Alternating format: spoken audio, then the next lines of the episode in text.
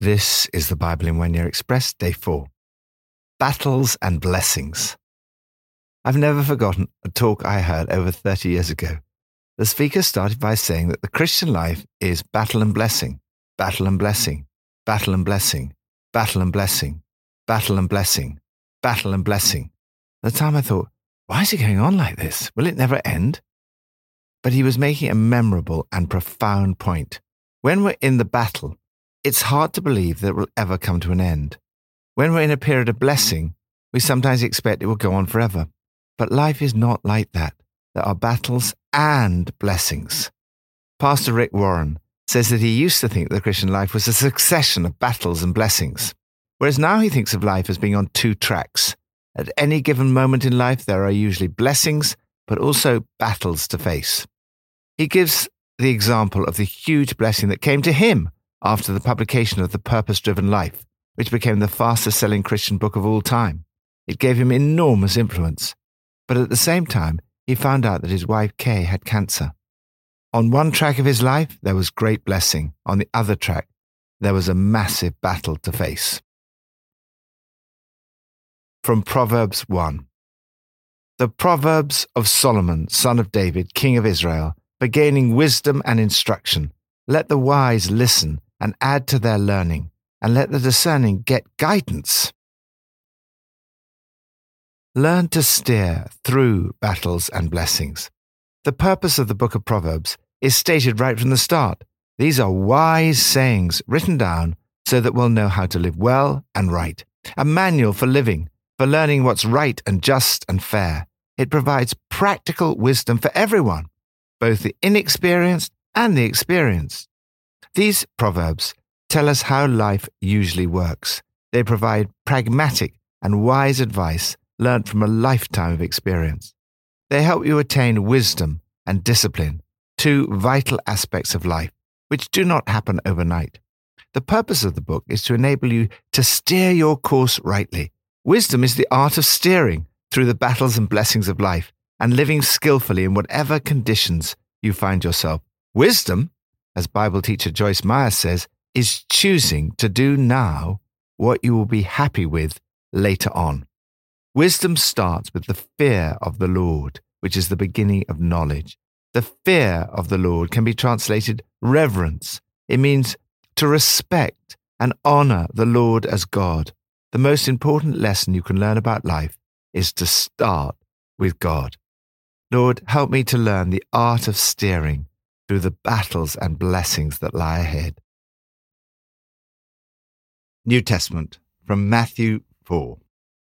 Then Jesus was led by the Spirit into the wilderness to be tempted by the devil. After fasting for forty days and forty nights, he was hungry.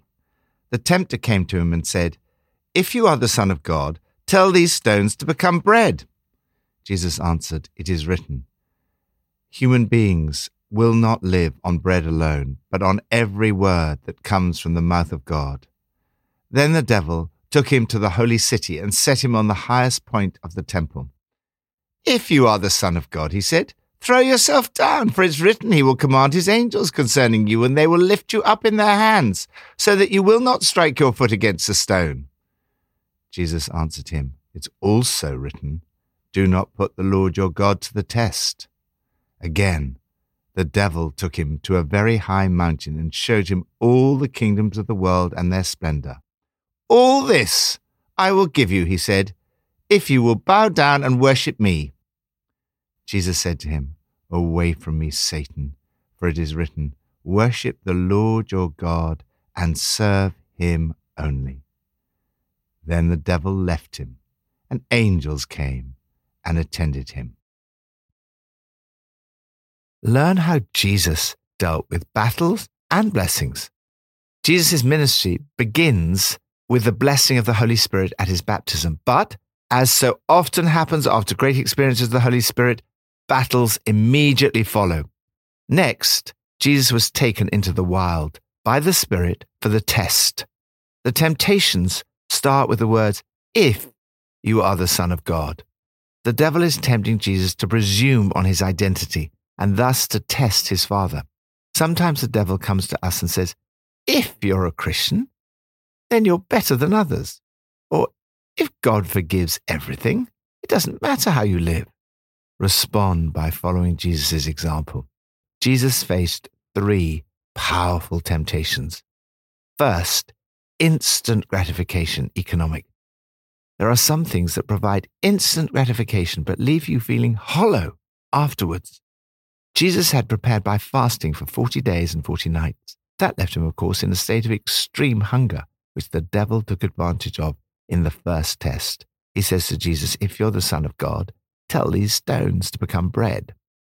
Jesus answers, It is written, People do not live on bread alone, but on every word that comes from the mouth of God. Although bread is necessary, it's not enough on its own. Material things can never fully satisfy. There is a deeper spiritual hunger that can only be satisfied by every word that comes from the mouth of God. We need regular spiritual food, even more than regular physical food. Second, testing God, religious. Next, the devil puts before Jesus the challenge to throw himself off the highest point of the temple. This is a temptation for Jesus to take his Father's loving protection for granted and to test it. The devil goaded Jesus by quoting Psalm 91, but it's a verse taken out of context. Jesus countered with a verse that is in context. Do not put the Lord your God to the test. Third, wrong means political. The devil shows Jesus all the kingdoms of the world and offers them if you bow down and worship me. This is the temptation to be dissatisfied with God Himself and to embark on a program of unscrupulous manipulation to achieve His ends by the wrong means. Jesus responds, Away from me, Satan.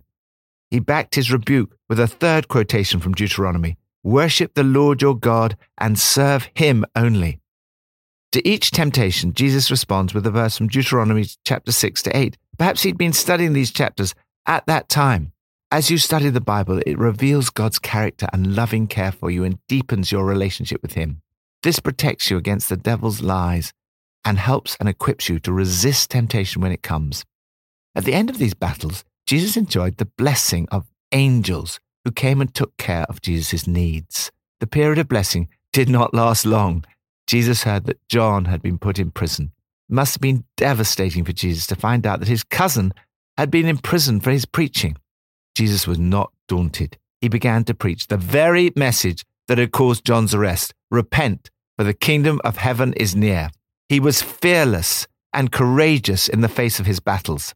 Life is not just a matter of defensively seeing off the attacks. There are also positive advances to make. Jesus was on a mission.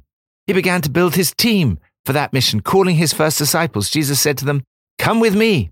I'll make a new kind of fisherman out of you. I'll show you how to catch men and women. They dropped their nets and followed. These were exciting times. The beginning of the ministry of Jesus was a period of great blessing. Lord, help me to follow the example of Jesus in battles and blessings. May I learn your word so I can respond to temptation and be courageous in proclaiming the message of Jesus. Old Testament from Genesis 7 to 9. Only Noah was left, and those with him in the ark. The waters flooded the earth for a hundred and fifty days. But God remembered Noah and all the wild animals and the livestock that were with him in the ark, and he sent a wind over the earth, and the waters receded. Then God blessed Noah and his sons, saying to them, Be fruitful and increase in number and fill the earth. I have set my rainbow in the clouds, and it will be the sign of the covenant between me and the earth.